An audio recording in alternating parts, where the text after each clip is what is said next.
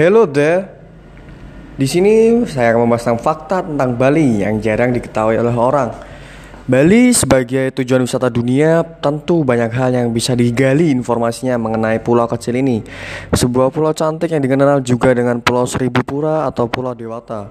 Memiliki fakta unik atau informasi lainnya yang jarang diketahui dan menarik untuk diketahui. Bagi wisatawan tentunya mereka lebih tertarik untuk menggali dan menemukan informasi menarik mengenai keberadaan objek wisata, budaya, dan seni yang ada di Pulau Bali.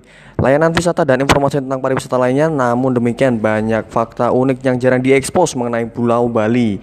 Yang pertama di sini ada Bali Tempo dulu, banyak sekali perempuan Bali telanjang dada.